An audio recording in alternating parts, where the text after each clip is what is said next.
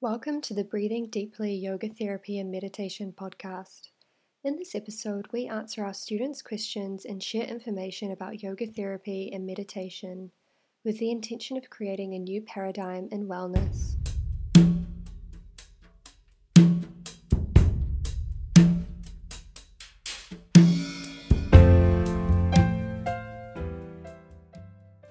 Today's episode is a recording taken directly from a live Q&A session with Breathing Deeply founder Brandt Passalacqua and students of our Yoga Therapy Foundations program. Our first question is How can I understand more about the esoteric side of yoga therapy, such as the pranic body and the koshas? You know, there's different ways to kind of look at yoga therapy, first of all. Um, and the Koshic system, there's like different ways to look at the Koshic system. Um, a lot of people would say, in the end, these koshas don't matter that much because, like you said, it's like you have your body, and if you can get down to like the Vijnana and Anandamaya kosha, you're gonna like understand what you need to understand. But that's from a spiritual development point of view. So like lots of yoga teacher, like yoga yoga teachers would be like, you know, they just meditate or you know, you know, they like they don't think this way really because it's not important. They're like just veils and they're not the ultimate truth. So it, it's almost like that's where you're living. It's sort of like, well, yeah, I'm doing my like deep work and I'm taking care of myself. You know, and that makes sense to me. Um, but people experience their pathologies, you know, and they suffer in the koshas. So it's like that's that's how I ended up here, you know, kind of like in my thinking. It's just like people have different ways in which things express themselves that cause them suffering. And so you can't just like hop over everything. Um, and a lot of the Buddhist teaching, it's really, and I say, but it's the Buddhist teachings are so varied and wide, but but there's like this generalized thing, I would say, where um, and, and I will say what I've noticed is that very advanced Buddhist teachings actually land where where we we land earlier. It's like it's just like a reversal in the method. But like the general teachings are like everything's impermanent, just like kind of you know it's it's it's all based on this middle path stuff which is like negotiate your mind you know properly um, so you can see things clearly and things will work themselves out. But that doesn't have as many health benefits. So um, you know so let's start so you have the physical body it's not and then you have the pranic body and the pranic body is not separated from the physical body so that's the first thing. So for you, it's like the first thing to understand is that like those in yoga, those two concepts are tied. Mm-hmm. Like they're so tied. And and if if you look at it from a Western perspective, it's kind of like the pranic body is the is all the connections that you know we think about in Western medicine. We try to like drill down on that we don't really understand. Um, you know that we have some science on now. So it's like you know every day now there's like more western information on how things talk to each other work how dna works how genetics work out you know and the pranic body is sort of like this really cool concept that you can use you know to tie that all together in yoga. Um you know and or like even fascial theory it's like like there's so much coming out on like how you know there's like these really subtle chemical messengers working through across your body and mind and now they all talk to each other. And yogi's been talking about this forever. Right. So what we know now is that fascia talks to each other. Mm. and it's mm. chemical. It's real. Wow. it's like you can study it. It's complicated though. And you know look fascial research does not get like 50 billion dollars a year yeah. you know to look into this you know it's like if there was a use like in that way you know you would you would have a lot more information but it's like slow because it's like you know sure. still pretty alternative to like hang out study fascia all day so but That's what we do know is is that it talks right and so yogis have been using the pranic body kind of like to look at that and and and they're like look when you breathe in a certain way and when you visualize connections in your body different I, people have different experiences Mm-hmm. And those experiences are physical and they're also emotional. Um, and people have, you know, there's trauma stored, right? Like that's just in its infancy. But but yogis have been saying if you like clear the nadis, like this is how they've been talking about it. Right, if right. you connect, clear, balance, whatever your language is, those nadis, those connective energetic pathways, all sorts of things happen. And you can't fully understand your own system, you know, without having that as part of it. So just to sort of juxtapose. So if you just sit and just do asana, there's nothing wrong with that, but you're yeah. going to miss that. And so a lot of times when people are sick, whether it's mental health or physical, you know, they're having stuff, it's in that system and that system is wide you know it's not one thing because it's so complicated mm-hmm. but but the idea of an energetic system you know is not outside western thought mm-hmm. acupuncturists have been working with this forever yeah. you know what i mean they've been studying electromagnetic connections in the body which they can do they can map it it's just that you know and there's new um there's even new i was just reading a company like a pharma company like there's new technology where they're doing sort of electromagnetic work for certain types of um, lung cancer. I mean, they have machines, they use them, they sell mm-hmm. them, you know, and it works. Like so, you know, this is like, and, and yogis have been saying, well, if you if you tend to your pranic body in a certain way, you might have better outcomes. So it's just like every other thing we do, where you have like, you know, antidepressants, and then we're like, and you should move and breathe, and like mm-hmm. probably together, that's going to have like a really big impact on you. So I, I don't know if that helps, but like, you know, to like sort of, it's not that esoteric. It's just that it's not fully understood, which anyone, any researcher in the Western world would would say to you. You know, it's like we're always thinking about doctors, but doctors aren't the ones. Doctors are the delivery method mm-hmm. of pharmaceuticals and stuff, right? They are not the thinkers. It's like the researchers are different. You know, they're trying to figure out how things work. Doctors do not figure out how things work. Like that is right. not their job. And we're sort of like doctors in that way, where pranic body methods produce certain results. Your job is not necessary. I mean, you want to understand them as best you can, but like yeah. it's kind of you're you might be asking yourself too much to completely understand. It's more like an investigation, right? Mm-hmm. So in mm-hmm. your own self, like you investigate, it's like, what's the difference between me doing a lying twist, me doing a lying twist and inhaling and exhaling, mm-hmm. me doing a lying twist and only thinking about my left hand and my right foot, me doing a lying twist and only thinking about my left hand and my right foot and connecting them through my body with my breath. What are what are the differences there? What, what's like the outcome for you? It might not, you know, certain things might have certain outcomes or not, but mm-hmm. they're different. And that's if, if you can get, wrap your head around how those experiences are different for your brain, then you've got it because okay. your brain controls everything. Right? Our, your perception, like your consciousness, right, you know, is filtered through your mind. So so the fact that you had a different experience when I taught you a yoga class six different ways mm-hmm. proves to you that like you're having a different experience. It's just that leap of like, well, what is the outcome of that? And the answer yeah. is, tell me if this helps. Now be quiet for a minute. But the answer is the outcome, right, is what it is. So for one person, you know, I have a client and I teach them to breathe down to their feet and then out the top of their head. Mm-hmm. And their pain is lessened by 50%. And the next client, I do that and it doesn't make a bit of difference, you know, and that doesn't bother me it's it's okay. it's a technique that might work the same way as if you're a doctor and you give them Advil and it doesn't touch their pain, and then yeah. you give them Tylenol. They're like, "Oh, my pain's gone." Yeah. You're a doctor. You're like, "Great, take Tylenol." Like you know, like you know, I'm yeah. not going to hang out. I mean, the researchers have to hang out and figure out why those two are different. It's it's it it seems too simple. There's something about our minds where like we're like, how can it be that the difference between standing here and doing half sun salutes and breathing and standing here and doing half sun salutes and breathing down to your feet produces a different result. I don't believe it. Like, I don't, it, it seems similar because when you look at it from an outside, when you watch mm-hmm. somebody do mm-hmm. it, it's very similar. but your mind is not doing the same thing. Uh-huh. And you know this because you're a meditator.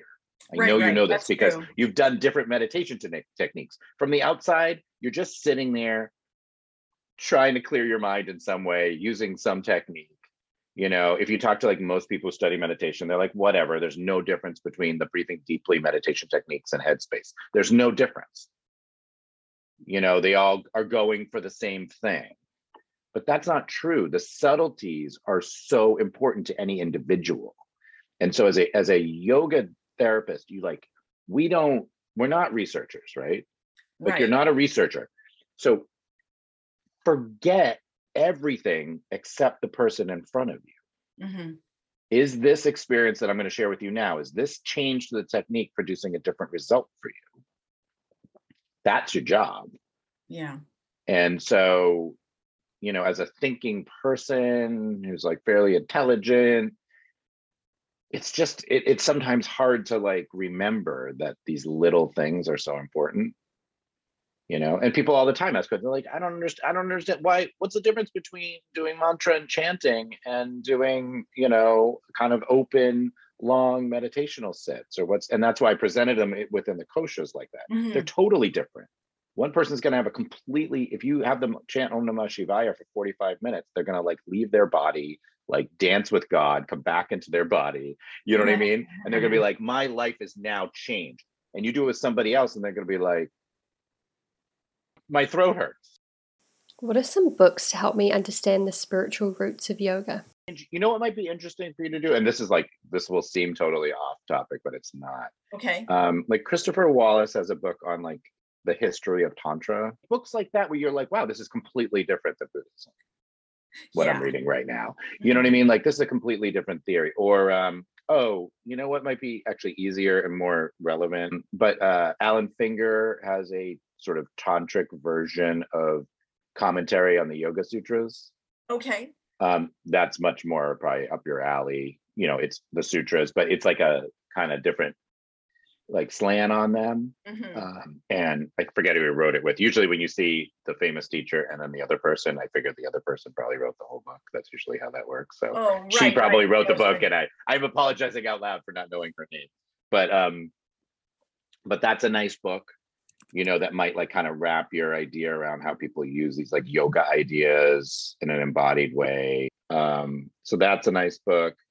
Um, you know, most of the stuff I I really love has not come from books, unfortunately.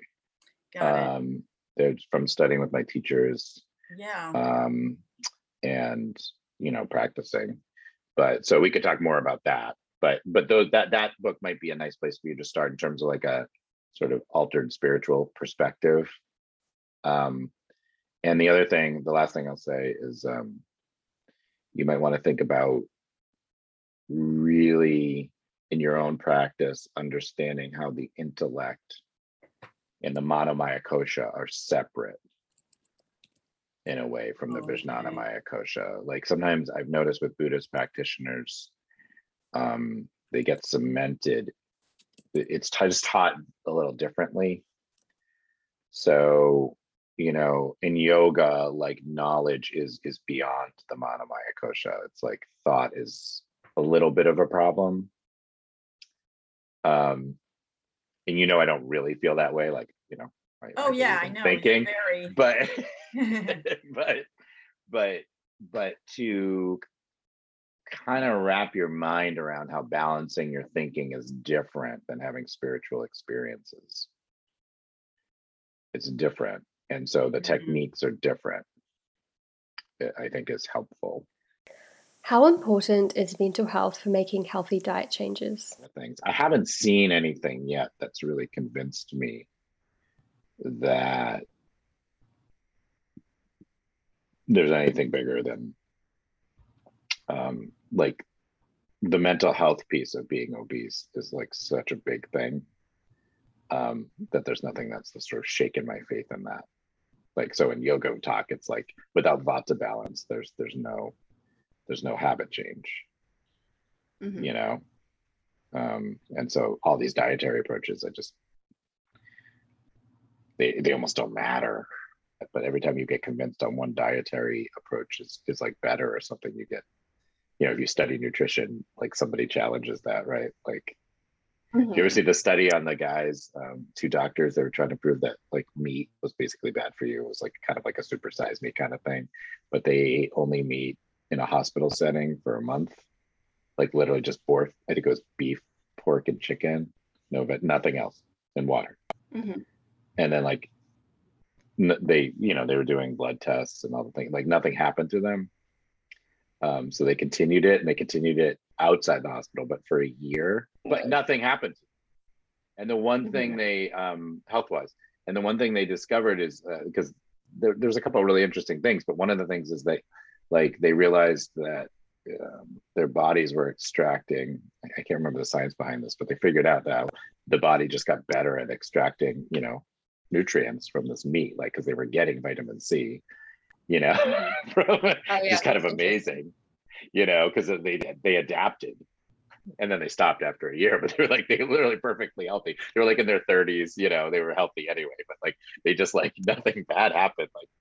Their liver yeah. enzymes were the same, like nothing happened to them. That always made a huge impression on me because, like, you know, every study in the world has proven that like high high meat diets are probably not the ultimate human, I mean, diet. What I've come to is just how adaptable we are. It's pretty amazing. How can I approach a client who has a trauma history and is also struggling with obesity? And just think of them as a um, either a doshic puzzle, a trauma puzzle, um, probably what you're going to end up doing is trying to do the doshic thing because you're going to try to like balance them a bit as your first kind of step, right? Mm-hmm. Um, and you know the the big thing in those case studies is your metrics, like what are you seeing, what are you trying to change? You know, so she comes with trauma and obesity, but you're you're really, you know, what it's like, you know, four months or whatever. Like you're not going to change the obesity, really, right? Mm-hmm. Like it's not gonna, you're not gonna have any meaningful thing that you could see there. But what you can, you could probably on your intake really look at her sort of daily experience. I might start there. So yeah. I don't know if that helps, but in that way, it's not over your head, right? Like it's like, okay, is she is she disembodied? Is she, you know, um, experiencing a lot of anxiety like what's what's happening you know she's sleeping you know because as you know all those things affect all the other things right so someone like that you might even just look i'm not saying you should do this i'm just saying you know you might be like okay insomnia that that's gonna not make someone thinner and certainly not make someone experience their emotional states you know well so maybe that's what I need to look at. So you'll have to see what that client's really about for you at this time. One of the things you want to find out is that if that she's taken care of. So if she has like mental health stuff or trauma stuff, like you, she needs to be working with somebody else too. Like she needs a therapist or something because you can't you can't take a trauma client on without mental health support because she starts moving around and starts experiencing you know getting triggered and such like you don't have the the skills to help her with that. Um, well, it's also like, you know, you can't be everything. It, it doesn't actually work, even if you have the skills. Because I have I have a lot of skills that I've I'm a skill collector. Sounds like you are too. Um, but it's not effective, you know, to do it all sometimes because it's too many things and the lines get blurred and you can't sort of do any of them well because you don't have enough time. Mm-hmm. So that's how I look at it. It's like if someone needs to be talked with an hour a week, like I cannot be the person to do that. What are the protocols for working with clients who want to lose weight but are also suffering with other issues? No, so we I have some weight loss protocols that are basically, you know, if you want to grind it down to its, you know, basics is like a ton of uh, vata balancing for just like leveling off your mind so you can make different decisions and then like a lot of lifestyle regulation so it's like vata balancing lifestyle regulation food regulation in that order um, and so I'm happy to do that with someone. But when I see that the other thing, like trauma, is getting in the way, like they can't do it, then sometimes we have to switch gears. And they're like, I don't want to switch gears. I'm like, yeah, but you're not being successful. Like you're you're not able to do any of the things that like I'm sort of sharing with you because of this. So that so that's when I switch gears. But I'm happy to work with somebody who has a lot of stuff and stay in the lane of weight loss. Because it's not it's it's not true that they can't do it. You know, it's just person dependent. So that's what I'm kind of figuring out. But sometimes you're like, wow, you know, you know, your your binge eating is not reducing because it's all based on, you know, trauma stuff. And I'm getting that from them. You know, I mean, I'm not seeing it. It's not like I, so I'm like the oracle, like understands their mind. It's just like you're telling me that over and over. And at some point, like we're gonna have to deal with that. So sometimes it'll like start one way and then we take like a six month detour and then we're back to the regularly scheduled program stuff like that i mean it's, it's pretty complicated but it, it can look it can look like that you know and sometimes people in the middle of the process will be like oh i didn't realize they're like some people are, you know, there's all sorts of reasons you might gain weight, right? So you can be very traumatized, but also just like have a terrible diet, or like, you know, you might not be eating because you're, you know, so it's like we have to figure that out. You know, you they might just be habits like anyone else, right? And sometimes people with a lot of trauma will associate everything with their trauma, and so sometimes I spend a lot of time separating those. So I'm like, oh, sure, you've had a lot of trauma, and we could certainly work on that, but like, you know, you also grew up drinking two liters of coke for breakfast you know? Like people like experiences are, are, experiences. So they're like oh yeah that's right. That's not really about my trauma. It's just like bad parenting. I'm like yeah that's just bad parenting you know? So you know you, you could fix that like you know without you know and i've even had clients say i here's my history. I just want you to know because you should know that like i'm a sexual abuse survivor but i do not want to work on that with you you know i've worked on that i have a therapist um, which is always great like i love it i love those clients because they like know themselves they're like i know you're a yoga guy you're to go there. I'm like no i you know great easy breezy um, but i just want you to know here's my deal so like don't shut the door during our session or whatever the thing is you know that happens all the time too I'm like no problem For listening to the Breathing Deeply Yoga Therapy and Meditation podcast. If you enjoyed this episode, please consider subscribing, leaving a positive review, and sharing it with friends. For more information about our yoga therapy and meditation trainings and programs, visit breathingdeeply.com.